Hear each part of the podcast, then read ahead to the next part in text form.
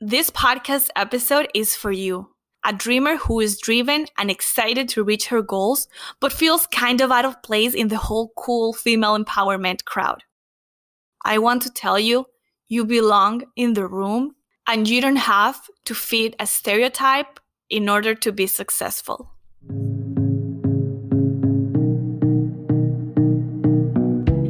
My love. Welcome to the Fairly Bold podcast. My name is Eugenia, but you can call me E. I am so happy that you are here. I want to please ask you to subscribe and rate this podcast number one request in every episode because it truly helps the show grow. And if you haven't, I would appreciate it if you share this episode with a friend or sister or your mom, someone who's also trying to find empowerment in a world that tells us messages that don't necessarily represent us. We're going to continue exploring week after week the intersection of femininity and power and how we can grow spiritually in our career, in our business, in our leadership to really accelerate the impact we make in this world. I am truly happy to see you here. Let me tell you something. I love being a woman. I've been fortunate to have amazing women in my life that have shaped me into the person I am today. When I started my first podcast in 2017, I didn't know a lot about the industry. I just knew that I wanted to create a space to empower other Latinas. So I jumped into this wild and creative project, De Vinos y Otros Cuentos, which is translated into something like Wine and Other Stories in English, but it's it, it sounds way cooler in Spanish, trust me. And I have to admit it, the process of empowering other women was a way for me to figure out what being a woman even meant honestly, I decided to listen to every empowering message out there. I was like, I, this is a buffet of knowledge for me. I'm gonna take whatever, whatever I think sounds good, sounds interesting. And as you may know, I've talked about this before. I was superwoman. So externally, I was sexy and loud and super confident, and I wasn't gonna let no man hold me down.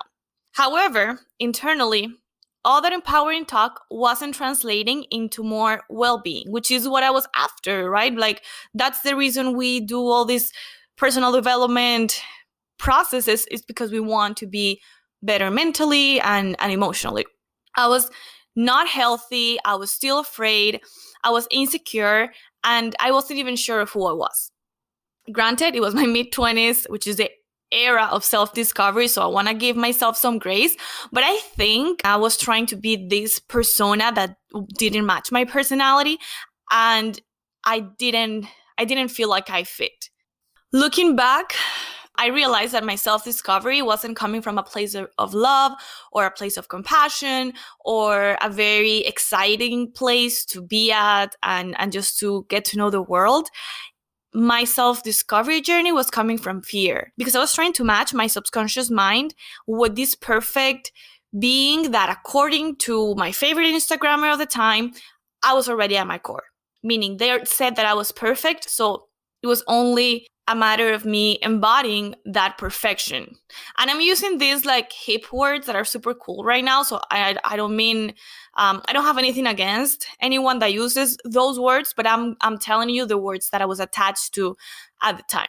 So basically, I thought that was, I was the most wonderful person in the world, right? Like, sure, I have some shortcomings, but I'm, I'm amazing, right? The only thing keeping me from realizing my full potential is the insecurity that society has imposed on me. However, eventually, with time and a lot of frustration and overwhelm, I understood that I am not enough and that's okay. I understood that I am valuable as a person, but I was far from being enough, quote unquote, to be my own God. And at that moment, I found true freedom and true empowerment. Why do I tell you this story? Because by coming to terms with my perceived inadequacies, by feeling comfortable in the areas where I didn't feel like I fit, I was able to humble myself and explore the topic of womanhood from a different perspective. I didn't see empowerment as a formula or as a role model to follow. I had to explore the topic of womanhood completely differently honestly, I realized that cultural feminism doesn't represent me. And as I said, Um, this is a very particular experience. And from my experience, I'm not alone. So today's podcast is going to equip you with the tools you need to hopefully identify the messages that are negatively impacting you in the name of empowerment. My hope really with this content is to inspire you, to show you a different perspective. I'm not the holder of the truth, but I can tell that there is not a space, or, sometimes it's hard to find a space for people who don't feel represented by these empowering messages. And and sometimes many talented women decide to take a step back because they don't match um, what they see online on on media. So truly, I don't want to change your mind. If you listen to this podcast, I am super, super thankful. And if you disagree with me, that's completely fine. I just want to present you with a different option. Maybe you haven't felt truly empowered, no matter how hard you've tried. And maybe, just maybe, you're finally going to understand why. So the way we're gonna do this is I'm gonna give you a quick background on feminism. I try to make it super simple and just the basic milestones don't come at me like, oh, you forgot this super important resolution and moment. This is not a history class, but I do think that it's important to understand what is feminism. Then we're gonna look at the new feminism and my position and why I don't think it represents women as a whole.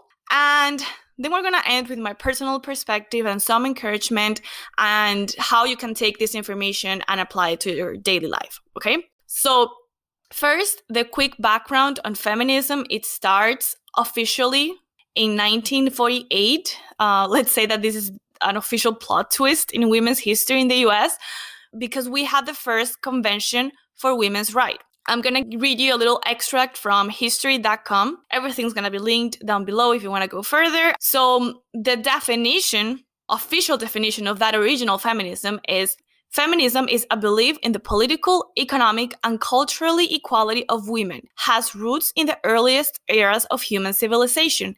It is typically separated into three waves.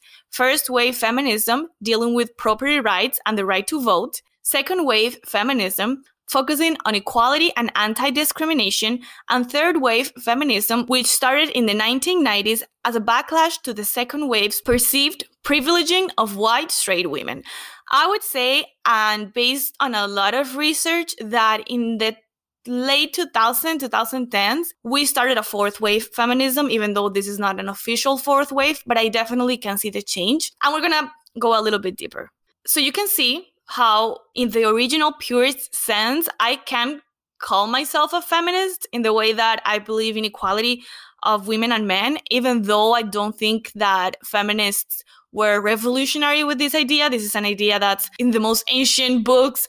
Um, it's in the Bible and it's in the Declaration of Independence in the US. So I don't think that feminists were ahead of their time thinkers, but I do think that they were very brave and they accelerated the change. So I do agree with that traditional original definition. But today I wouldn't call myself a modern feminist because I don't think that the causes that the current feminist movement supports are helpful for women. Maybe for some women, and there are some instances where I do think that their contribution continues to be extremely valuable. But the overall message, I don't think it's constructive and I don't think it's empowering, and we're gonna see why.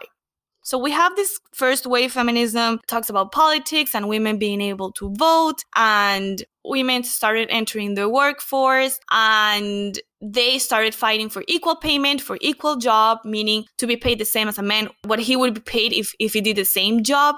Then we have the second wave feminism which was focused on women's liberation. It went from the 60s till the 90s and here is the calling for independence and to get a seat at the table. There's also a call for inclusion in the workplace based on your gender.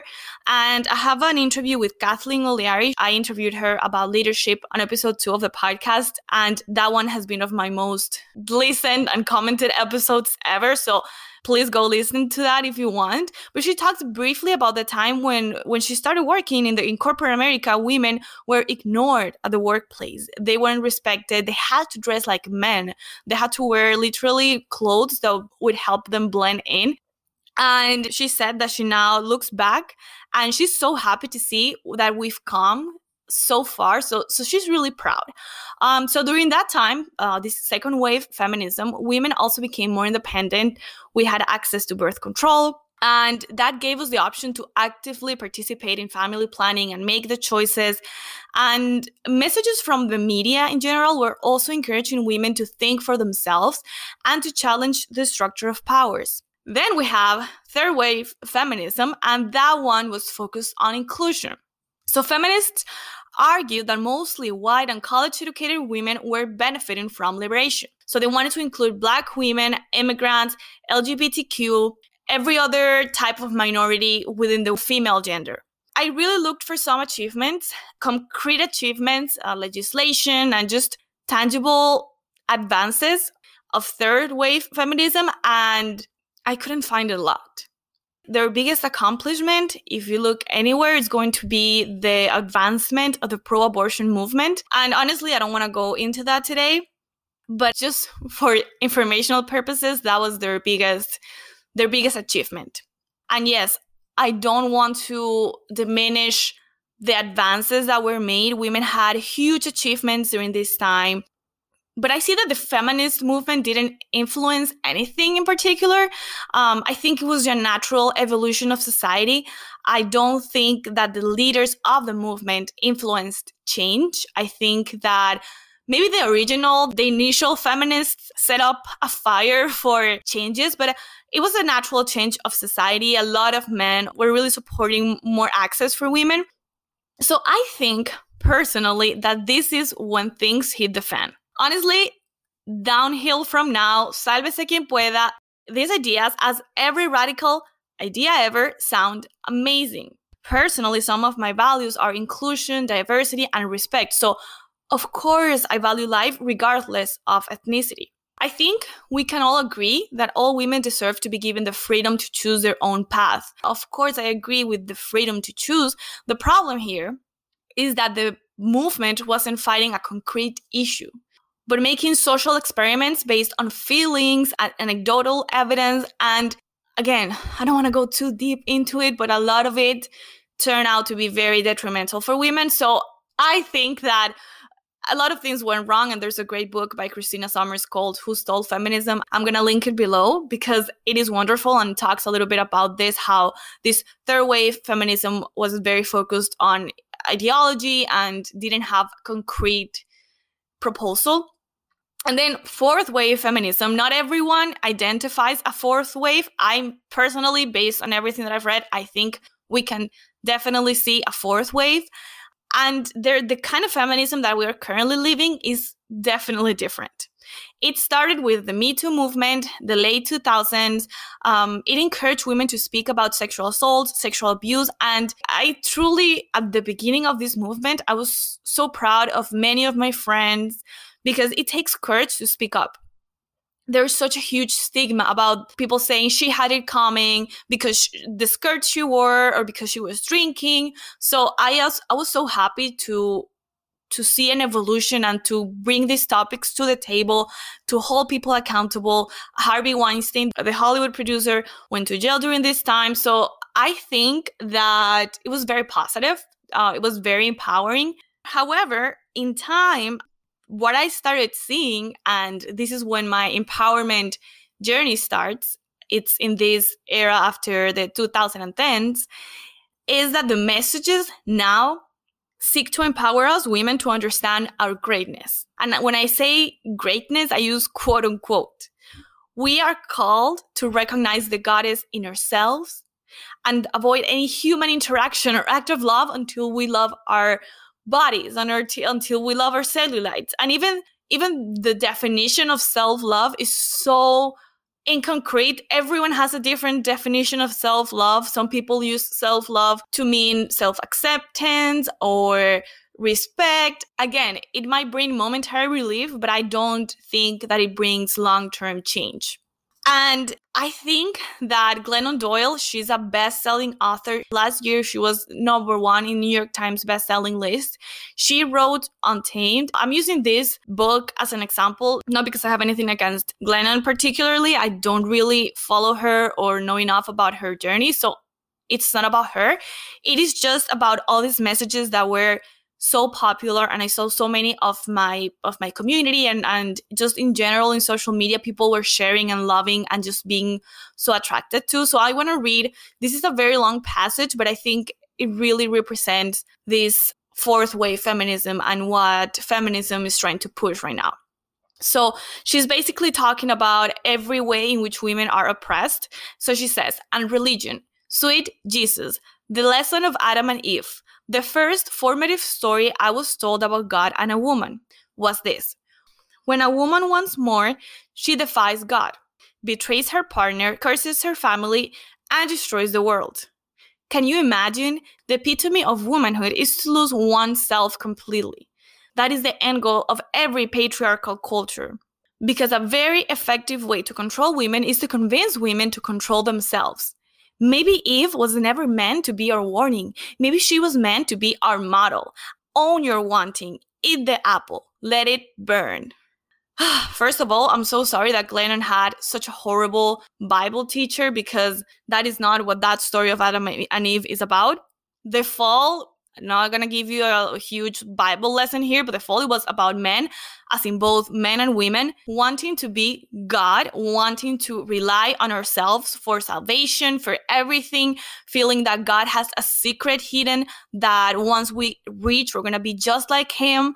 And that is not a new idea. That's been around since the beginning of humanity. So this idea that she's presenting, it's not a revelation that feminists got but I've seen that feminists are being attached to this narrative and they are loving it. And when I say feminists, I am being very general because I have wonderful friends who call themselves feminists and they are very humble, very kind, very compassionate. So I, I truly hate that I'm saying feminists, as in every single woman who identifies as a feminist. I am talking about the leaders of the movement. Those are the feminists I am referring to basically, this feminism, and again, I'm just using Glennon Doyle's as an example because I think her book is so popular and her ideas represent the feminist movement a lot. This feminism that we're living today says you can do no wrong because you are a woman. Your womanhood automatically makes you godlike. Glennon Doyle even later adds in her book What the world needs is more women who have quit fearing themselves and started trusting themselves. What the world needs is masses of women who are entirely out of control. So basically, what the world needs is more women behaving like teenagers, having no boundaries, completely gone out of control. And if you've listened to my episode on boundaries, you know how important boundaries are because they give you guidelines. And if you haven't, go check it out after this one. But basically, we've normalized this extended adolescence where there's no limits and you can be crazy and you can create chaos and that is okay. And you can be a teenager until you're 29 and that's perfectly fine. So now we are free, right? We're free from societal expectations. So technically, we should feel free and better, right? Not so much. According to a Mental Health America 2021 report about the state of mental health in the US, even before COVID, 19% of adults experienced a mental illness which was a 1.5 million people increase from the year before. So mental illness is on the rise, adults in general, both men and women. But when we look at women specifically, according to the Anxiety and Depression Association of America, women are twice as likely as men to be impacted by generalized anxiety disorder.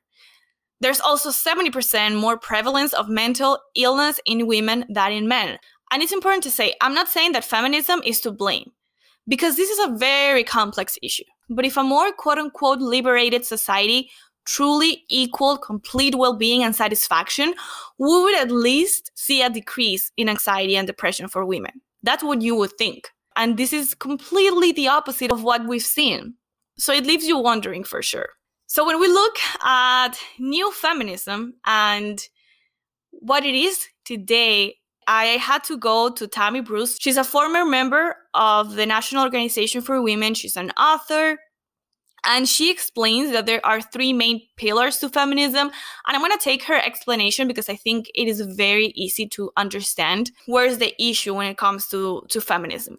It's important to understand that originally, feminism wanted to highlight areas of focus in women's issues, but I see that modern feminism has had the opposite effect. So the three pillars are dignity, the word no, and men. First, we have dignity, and that promotes the idea that a woman should always be able to freely choose her own path in life. But I look around and I see that a woman can publicly say that she wants to be a wife and a mother. Like, I don't imagine a girl at 15 saying that she wants to be a wife and a mother and not being taken to the counselor at her high school because there must be something wrong with her. A lot. And I mean, a lot of women have this desire inside of them but they've chosen to stay quiet because they don't want to give explanations, they don't want to seem crazy. Other women feel lazy, they feel mediocre when they choose their kids over their career. They have this nagging feeling, they feel that they have to really justify their decision, they feel like feminists are not going to be proud of them. This is just crazy for dignity, right? Am I saying that women belong in the home? Absolutely not. But every single feminist and empowering message today says that we are made for more, right? They say, it's fine if you want to stay home, that's perfectly fine. I just want to tell you that there's more for you. From what I see, not all choices are respected, not all choices are valued. We want dignity.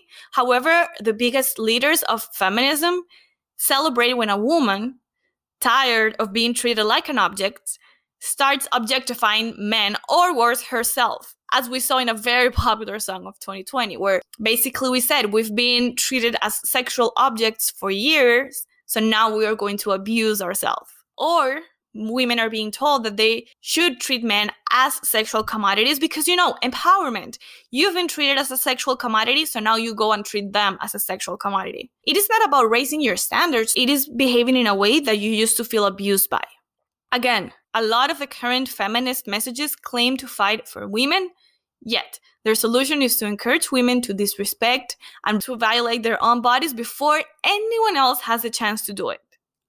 That is the version of empowerment. There's also the hookup culture, and there's a wonderful documentary on Netflix on this topic. Basically, it shows how men and women are groomed from a young age to become these sexualized objects. Show me a woman over 17 who says that she hasn't and has no desire to engage in sexual activity and show me how she's not being bullied or called a prude. In your regular American high school, I don't see her choice being valued and celebrated and being respected. This is not anecdotal. This is the reality of teenagers today, feeling like there's something wrong if they don't feel comfortable with over sexualizing their bodies. And then we have the second pillar, which is the word no. And this is another pillar that classic feminism used to fight for. And it is about having the power to say no. And sure, we can have different interpretations here. I think I could make a whole podcast on the word no. I am really happy and I have to give it to the feminist movement for sure I am really happy to celebrate the autonomy that we have gained and I have benefit from it. And I have seen a change in the past 10 years because of the Me Too movement and how women's voices are being heard when it comes to saying no. However, do we really have the power to say no anymore? Or are we too afraid to be perceived as old fashioned or high maintenance or controlling? We are afraid of saying no because we should be cool and modern do we really have the power to say no to someone who's emotionally abusing us? Do we really feel confident to stand our ground when someone is being disrespectful or someone is not being appreciative without having to send a screenshot of the text conversation to our friend asking if we are overreacting? I don't really think so. Having to constantly ask for confirmation about our own standards because saying no, it is not completely acceptable. Tammy Bruce says young women are robbing themselves of their power and they need to take it back. Saying no means I will not be defined by anyone else, not by feminists and not by men's sexual desires. That is female power, and I truly, truly love it. We went from one extreme to the other men being completely controlling of our desires, of our expectations, of our boundaries, to now letting feminists dictate what is wrong and what is right when it comes to our bodies and our life choices. And the third pillar that we have is men.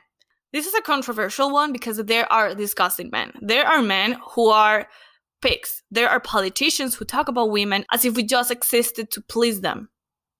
Absolutely. We've all heard them. Have we seen a huge decrease of reported sexual assault in the last 50 years? Yes. And thank God and women for speaking out. And again, you have to give credit where credit is due.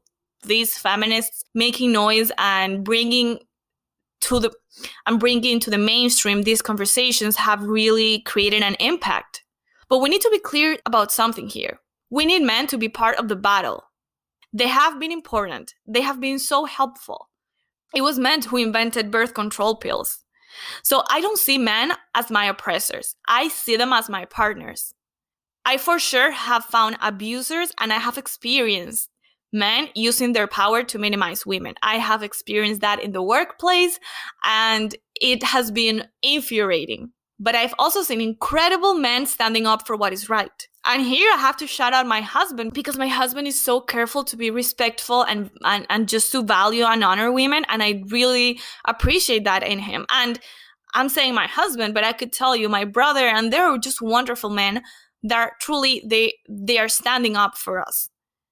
And those men don't deserve to be put in the same group as the first group of disgusting pigs. I don't think it's fair. And I think there are disgusting women as well. There's nasty women, women who are aggressive, women who are hurtful. So I don't like to put all men in the oppressor category just because of their gender. And something else Tammy says that I loved, she said, feminists are angry at men, but they want to be like them at the same time. And this was a controversial statement, but I think it's so true. Internally, that's the definition we have of power. So instead of trying to explore and understand where our natural and biological power comes from, our culture tells us that we need to grab the power that men have by behaving like them. Instead of redefining power, instead of appreciating our own power, we want their power. Instead of teaching boys to respect women and teach women to hold the men we date to a higher standard, we have decided to just be more like them. Bottom line, are we happier? Has our relationship with men improved? Have you or any of your friends ever been confused because a guy gives you the minimum attention and it's not clear about what he wants, but you don't want to say no too quick, you don't want to overreact? Do you really feel like your dignity has been restored? I don't want to give you an answer. These are just questions that I want to I want you to think about. And those are the questions that I want to leave you with. And I'm going to give you honestly my personal perspective and this is not going to be a main part of this episode because again, it is not about me and about me trying to change your mind. It is just another perspective for you to consider a different path and, or a different alternative to this empowering you're a goddess messages. First, I do agree with original ideas of feminism. I do agree with equality. As I said, these are not revolutionary ideas that came out of the feminist movement necessarily. But I do agree with the end goal. However, I don't agree with many of the methods and the consequences of a movement that has been led by anger. I also think that the feminist movement has failed to include all women just have to look at the Women's March and the leaders of the movement. They, they don't represent my opinions, my perspectives, my views, and would probably call me oppressed. The feminist movement doesn't have a place in the table for women with different choices that their traditional feminist choices. And in general, truly, I'm not crazy about labels. The only label I'll wear proudly is the label of daughter of God. So, conclusion rant over. I hope that this podcast gave you a different perspective. Again, I want to encourage you. If you feel like you don't fit in the room with other feminists, and maybe that's why you've been holding back and you don't feel comfortable, you don't feel like everyone else, I'm just here to tell you that that is fine. And the fight for equality meant understanding and respecting everyone else's choices.